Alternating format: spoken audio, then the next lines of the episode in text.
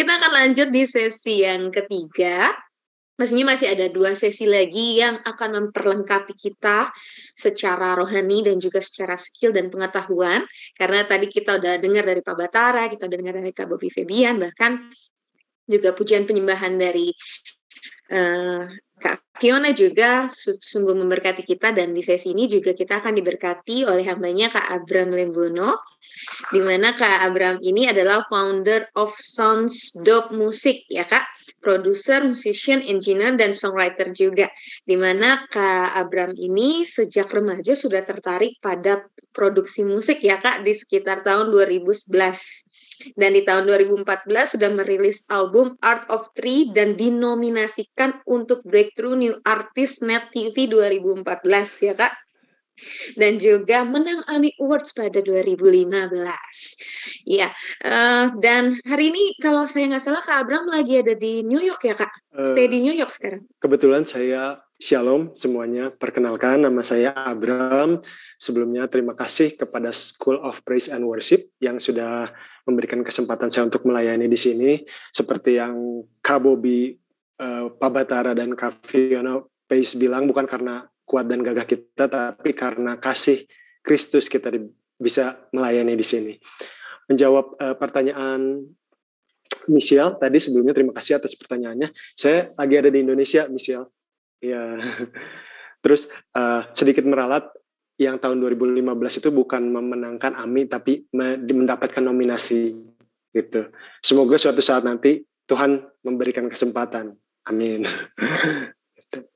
Oke, untuk waktu dan tempat saya persilakan ke untuk sesi ketiga ini. Ya, terima kasih atas waktunya sebelumnya tadi seperti yang sudah disampaikan oleh Recording in progress. bisa saya tambahkan apabila kita mengerti bahasa musik akan lebih mudah untuk para singer, para worship leader untuk menyampaikannya kepada musisi. Sekarang saya akan memainkan salah satu contoh lagu yang terkenal dari Hillsong. Nanti kita belajar sama-sama ya.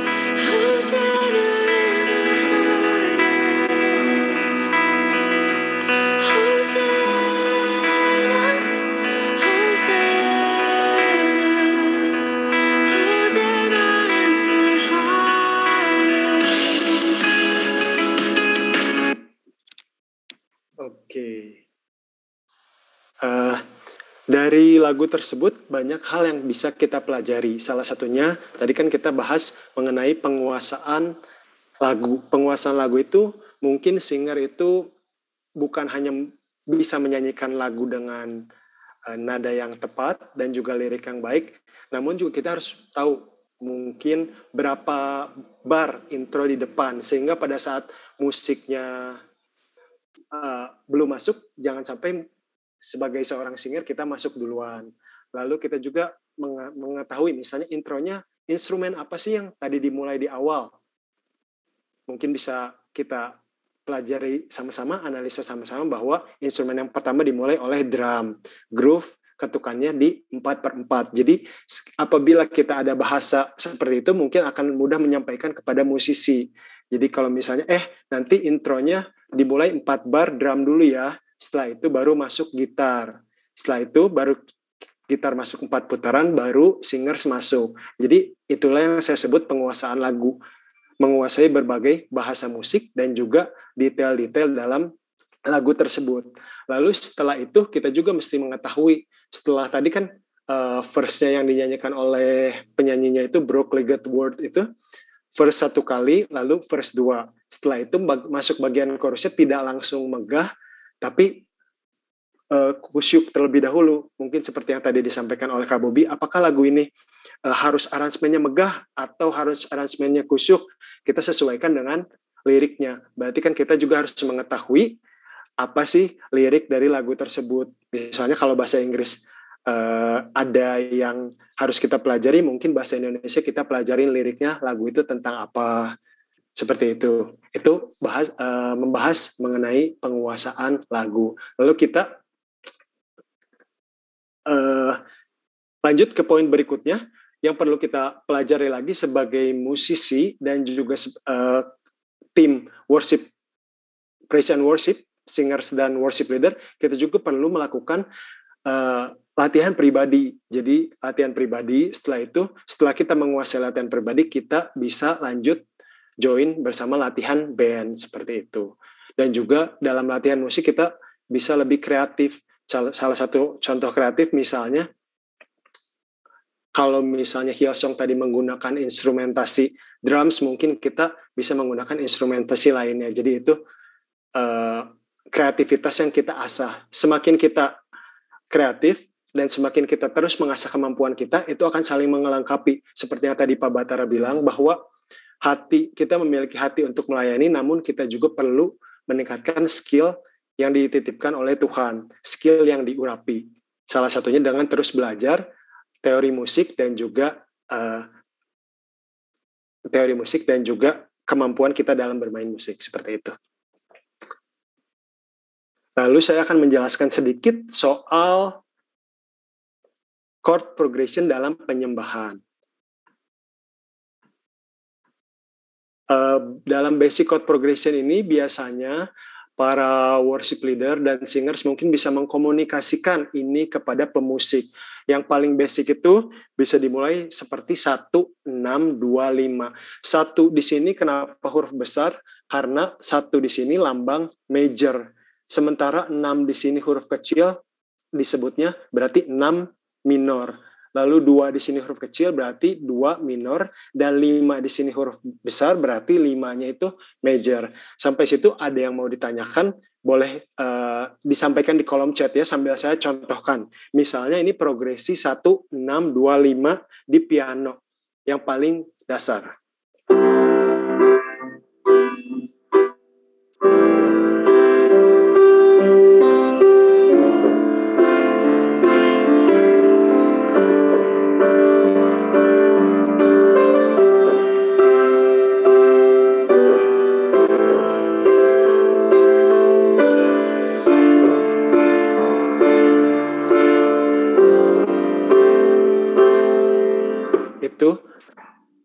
Salah satu uh, chord progression 1625 lalu kedua kita bisa mencoba chord progression 1 4 mayor, 1 mayor, 4 mayor, 1 mayor, 4 mayor. Saya contohkan seperti ini.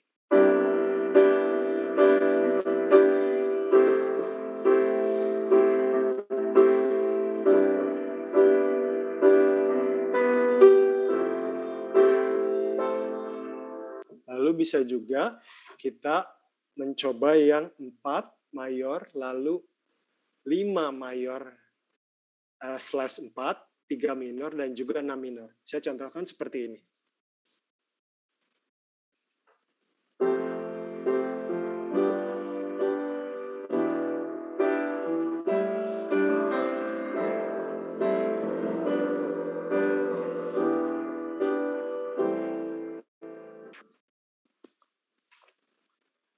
Lalu kalau misalnya kita mau memberikan nuansa yang lebih dynamicnya mengangkat, kita bisa juga mencoba dengan chord progression 2 minor, 3 minor, 4 mayor, dan 5. Seperti ini.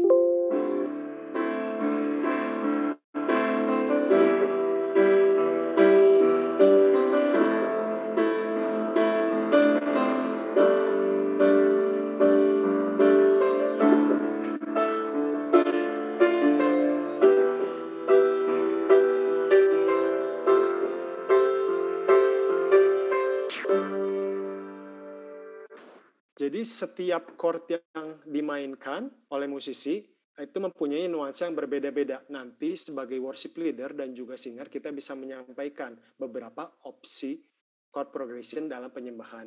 Ini bisa juga dicatat atau dipraktekkan dalam latihan. Ada yang boleh sambil tanya jawab juga di sini.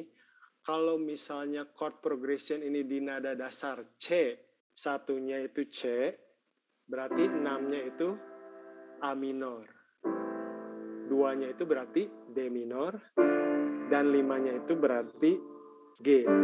Mungkin ini akan uh, terlalu teknikal, tapi kalau kita mempelajari teori musik, uh, nada dasar C itu seperti C, D, E, F, G, A, B, C.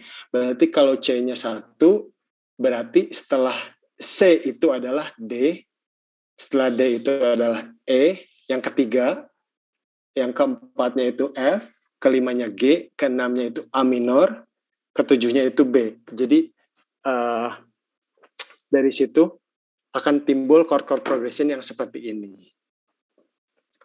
Lalu saya akan uh, bahas sekarang penerapan dalam nada dasar seperti yang tadi saya sampaikan sebelumnya. Uh, nada dasar di chord progression yang pertama, keenam, kedua minor, dan kelima itu dalam nada dasar nada dasar C major berarti C, A minor, D minor, dan G. Dan kalau misalnya nada dasar yang di G major, 1414 berarti G, C, G, C. Nah ini salah satu chord progression yang bisa dilatih dalam penyembahan. Lalu saya akan membahas bagaimana sih cara musisi, cara melatih penyembahan antara musisi dan worship leader. Mungkin pianis dan musisi bisa memainkan chord progression di atas apabila di sini ada yang musisi, lalu singer melakukan latihan penyembahan untuk membiasakan diri dengan chord progression yang tadi saya cantumkan di atas. Jadi bisa saya kembali ke slide berikutnya.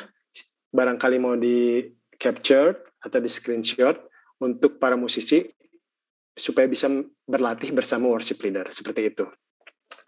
Lalu yang kedua, poin kedua menyambungkan chord progression dari lagu sebelumnya untuk worship yang kemudian mempersiapkan untuk lagu berikutnya. Jadi sering kali dalam seperti yang tadi Pak Batara sampaikan dalam uh, ibadah modern itu worship leader tidak memberikan instruksi ha, uh, lagu pertama nomor 253, lagu kedua nomor tidak seperti itu tapi biasanya transisi antar lagu dilakukan oleh chord progression yang tadi saya sampaikan. Seperti itu. Lalu uh, saya akan membahas sedikit so mengenai songwriting method. Songwriting method uh, itu seperti yang tadi disampaikan oleh uh, Kak Bobby yang mempunyai lagu Kristen katanya dan juga beberapa lagu One Way sampai memutih memutih rambutku seperti itu dan juga Pak Batara dan yang lainnya. Mungkin uh, saya akan membahas berdasarkan sedikit pengalaman saya seperti yang Pak Batara sampaikan untuk saya untuk saya paparkan di sini. Mungkin yang pertama kita perlu mengetahui dalam sebelum menulis lagu adalah tema lagu tersebut. Apakah tema itu penyembahan terhadap Tuhan atau pengagungan terhadap Tuhan atau mengenai ke keinginan kita dalam memuji Tuhan itu tema yang awal. Setelah kita menentukan tema tersebut akan lebih mudah untuk me melanjutkan apa lagu apa yang akan kita tulis. Setelah itu kita juga uh, membahas uh, mengenai melodic writing. Melodic writing itu adalah uh, urutan nada-nada. Misalnya seperti ini.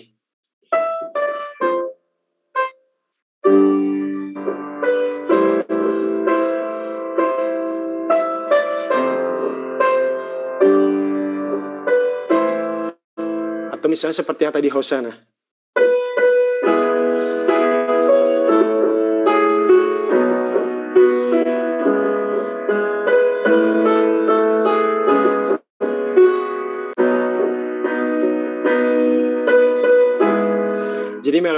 Writing itu bisa juga kita dimulai dari melody writing yaitu menulis notasi lagunya terlebih dahulu bisa ditulis dengan not angka atau juga not balok itulah mengapa penting bagi para uh, worship leader dan juga singers untuk mengikuti paduan suara seperti yang Pak Batara sampaikan sebelumnya. Karena dengan mengikuti paduan suara kita akan mengetahui di mana do, di mana mi, di mana so. Kita akan lebih fasih dalam menulis lagu. Setelah itu bisa juga kita menulis lagu yang diawali dengan lyric writing. Lyric writing itu uh, setelah kita temanya tahu seperti yang tadi uh, Pak Batara sampaikan, misalnya soal pengagungan atau mengenai penyembahan terhadap Tuhan. Apabila kita mengetahui temanya akan lebih mudah untuk menilik men, menulis lirik lagu tersebut. Lalu harmoni, harmoni itu adalah chord progression yang tadi saya sampaikan sebelumnya. Dalam chord progression itu kan seperti ada F major, lalu C major, lalu A minor, lalu D minor, chord-chord seperti itu apabila kita mengetahui akan lebih mudah dalam kita menulis lagu. Lalu dalam lagu tadi Pebatara sempat bahas mengenai Don Moon dan juga orang awam sekarang itu lagunya biasa namun uh, tetap bisa memberkati. Itu biasanya setelah saya uh, pelajari banyak melakukan repetisi atau hook. Hook itu repetisi adalah pengulangan nada yang mudah diingat oleh si pendengar tersebut. Misalnya seperti lagu yang tadi. Hosanna, Hosanna, Hosanna in the highest. Ada pengulangan pengulangan kata-kata Hosanna, pengulangan nada juga, dan juga pengulangan chord progression. Jadi itulah repetisi dan hook. Lalu dynamic. Dynamic itu kalau tadi kita perhatikan di lagu Hosanna itu verse itu lebih uh, hidup, lebih ngangkat gitu. Lalu di pre-chorusnya diangkat lebih lagi, lalu di bagian chorus turun sedikit. Berarti kita mengerti dinamika lagu itu berjalan. Apabila kita mengerti keadaan dinamika itu berjalan, pada saat verse harus misalnya lebih rendah, lalu pre-chorus lebih tinggi, lalu chorus lebih tinggi lagi, itu akan me, membu, membuat kita mengerti struktur dalam penulisan lagu. Jadi tidak sembarangan nulis lagu, tapi ada strukturnya seperti itu. Lalu uh, setelah itu kita mengerti juga arrangement dan juga music production. Uh, lalu saya akan bahas apa sih hal yang paling penting uh, sebagai musisi Kristen dan juga worship leader dan juga singers. Mungkin hal yang paling penting itu knowing what you do in music. Apa sih hal yang hal yang paling penting? Kita itu kan memperkenalkan Tuhan Yesus kepada banyak orang. Jadi melalui skill kita, melalui hati kita, kita terus asa itu kita ada tujuannya untuk memperkenalkan Tuhan lebih banyak kepada orang-orang. Lalu kita itu uh, membangun uh, skills dan uh, skills dalam bermusik untuk memberikan yang terbaik dan membantu orang lain untuk bertumbuh. Sebagai contoh seperti ini, apabila kita tidak suka berlatih, tapi kita hanya mengandalkan seperti yang tadi disampaikan sebelumnya, hati, mungkin kita tidak bisa memberikan yang terbaik. Tapi apabila kita dilengkapi oleh uh, hati dan juga skills, kita bisa melayani dengan lebih maksimal baik kepada para jemaat di gereja dan juga yang paling penting kepada Tuhan. Dalam kita bermusik juga kita membangun koneksi, membangun komunitas untuk saling membantu apabila ada seperti yang tadi disampaikan apabila ada musisi yang sulit dikasih tahu mungkin kita bisa uh, berbicara dengan lebih baik berkomunikasi dengan lebih baik seperti yang tadi disampaikan komunikasi itu sangat penting lalu petinggi-petinggi gereja juga bisa membantu dengan adanya koneksi hubungan yang lebih baik akan lebih mudah kita untuk mencapai tujuan bersama dalam melayani. Gitu. Lalu uh, apabila kita hati kita sudah baik, lalu hati kita sudah tulus, kita mendapat kasih karunia Kristus dan juga setelah itu kita memiliki skill, kita bisa membuat dunia lebih baik melalui pelayanan kita sebagai musisi, sebagai worship leader dan juga sebagai singer. Seperti itu. Lalu uh, Lalu saya juga mau cerita sedikit sebelumnya saya banyak berkarir di uh, Amerika namun saya pulang ke Indonesia karena saya ingin menjadi berkat untuk bangsa Indonesia. Diawali dari menjadi berkat di keluarga, lalu di komunitas, lalu di kota, lalu di bangsa. Saya harap kita sebagai pelayan Tuhan juga memiliki visi yang sama untuk negeri kita tercinta Indonesia, mulai dari keluarga, lalu ke komunitas, ke gereja, saling bantu. Apabila kita punya kelebihan, kita punya skill di musik, kita punya skill dalam berkhotbah, kita punya skill dalam berbicara, ber uh, berbicara, berorganisasi, kita bagikan kepada lingkungan terdekat, kota kita, gereja kita, dan kita berharap bisa memberkati bangsa Indonesia. Seperti itu kurang lebih. Make it happen, nothing is impossible with God. Apabila kita gagal, kita terus berjuang, kita terus bermimpi besar, kita terus melakukan yang terbaik karena kita dilahirkan di dunia itu seperti yang dikatakan di Alkitab, Tuhan sudah menaruh benih-benih uh, dalam benih-benih kehidupan di dalam rahim ibu kita sebelum kita dilahirkan. Seperti itu. Kita lahir di dunia ini mempunyai alasan untuk menjadi memberkati banyak orang dan juga memenangkan banyak jiwa datang kepada Tuhan. Kurang lebih seperti itu dan saya juga uh, mau membagikan uh, satu lagu yang saya tulis lagu untuk Mo Indonesia bisa didengar setelah ini. Lagu yang saya tulis untuk bangsa Indonesia dinyanyikan oleh berbagai orang dari berbagai macam negara. Mungkin kalau Pak Batara bisa membawa orang Indonesia ke Sydney, ke Jerman, atau ke Jepang, ke Korea, saya belum bisa melakukan itu, tapi saya yang bisa saya lakukan sedikit mengajak teman-teman saya dari berbagai negara untuk menyanyikan lagu untuk bangsa kita tercinta Indonesia. Seperti itu, kurang lebih. Iya. Apabila ada pertanyaan atau bisa mau sambil praktek, boleh dengan senang hati. Seperti itu misi Allah. Oke, terima kasih Pak Kak Abram yang sudah ya. memberikan materi di sisi yang ketiga peran musik dalam penyembahan luar biasa. Uh, saya akan langsung menyampaikan pertanyaan dari dua orang. Namun uh, ada satu orang yang berkata materinya boleh di-share kah atau seperti apa? Sebaiknya selain di-share izin ke kepada pemberi pembawa materi dan yang kedua sebisa mungkin ikut SPW yang ketiga yang selanjutnya yang berikut. Oke. Okay? Dengan senang hati dengan senang hati akan saya share. Siap. Ya.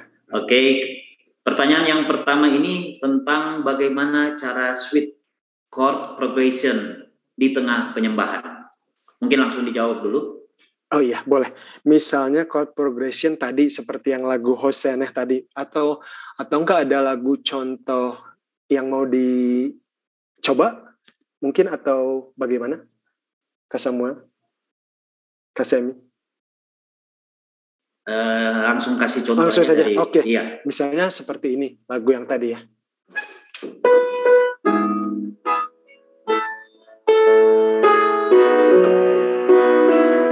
Misalnya cara nge-switch kita bisa juga uh, seperti ini.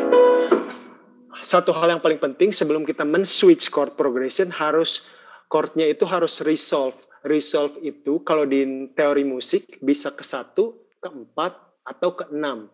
Satunya itu mayor, empatnya itu mayor, enamnya itu minor. Contoh seperti ini.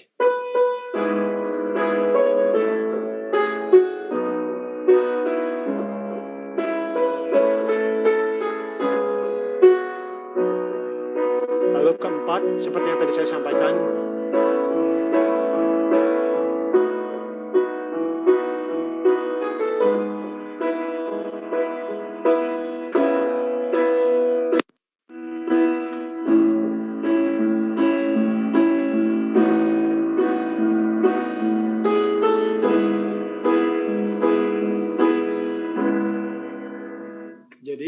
semoga semoga bisa menjawab satu hal yang uh, paling penting mungkin sebelum kita transisi ke chord progression berikutnya harus resolve ke chord chord tertentu. Bisa saya jelaskan juga apabila uh, perlu gitu. Ke satu, empat atau enam minor.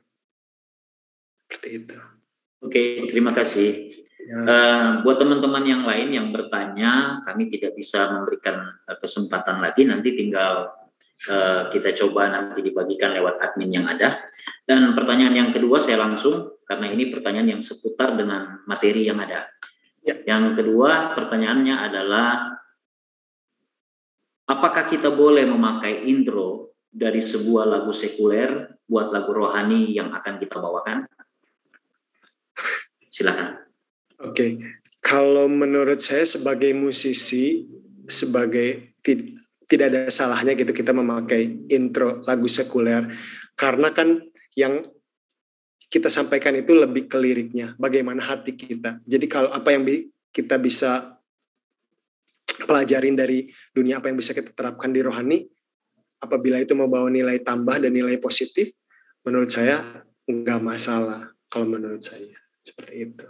Oke okay, karena banyak iya karena banyak musisi-musisi rohani juga yang terinfluence dari musisi sekuler dan membuat musik musikalitasnya itu lebih berkembang lebih baik dan banyak jiwa yang lebih dimenangkan. Salah satunya Hillsong itu banyak meniru uh, musik sekuler seperti itu Oke, kembali lagi ke materi yang tadi ya, membuat dunia di sekitar kita itu lebih baik melalui kehidupan kita. Ya. Oke, saya kembalikan kepada Kak Michelle untuk uh, sesi yang berikutnya. Terima kasih. Oke, okay, thank you Kak Semi, thank you Kak Abram buat sharingnya. Semua pasti diberkati ya hari ini ya dengan sesi yang dibawakan oleh Kak Abram. Praktis sekali, benar-benar ini jadi contoh atau gambaran buat kita bisa lakukan di pelayanan kita sehari setiap minggunya ya. Terima kasih Kak Abram. Dan langsung saja kita langsung masuk sesi yang terakhir, tapi saya menghimbau untuk Bapak Ibu, teman-teman semua tetap ada sampai akhir acara karena masih ada performance dari alumni-alumni SPW dan juga masih ada kita foto bersama nanti di akhir acara. Jadi pastikan teman-teman semua tetap join sampai acara ini selesai, sampai sesi keempat ini selesai. Yang pastinya di sesi keempat ini kita akan dilayani oleh Pak Weliar Kauntu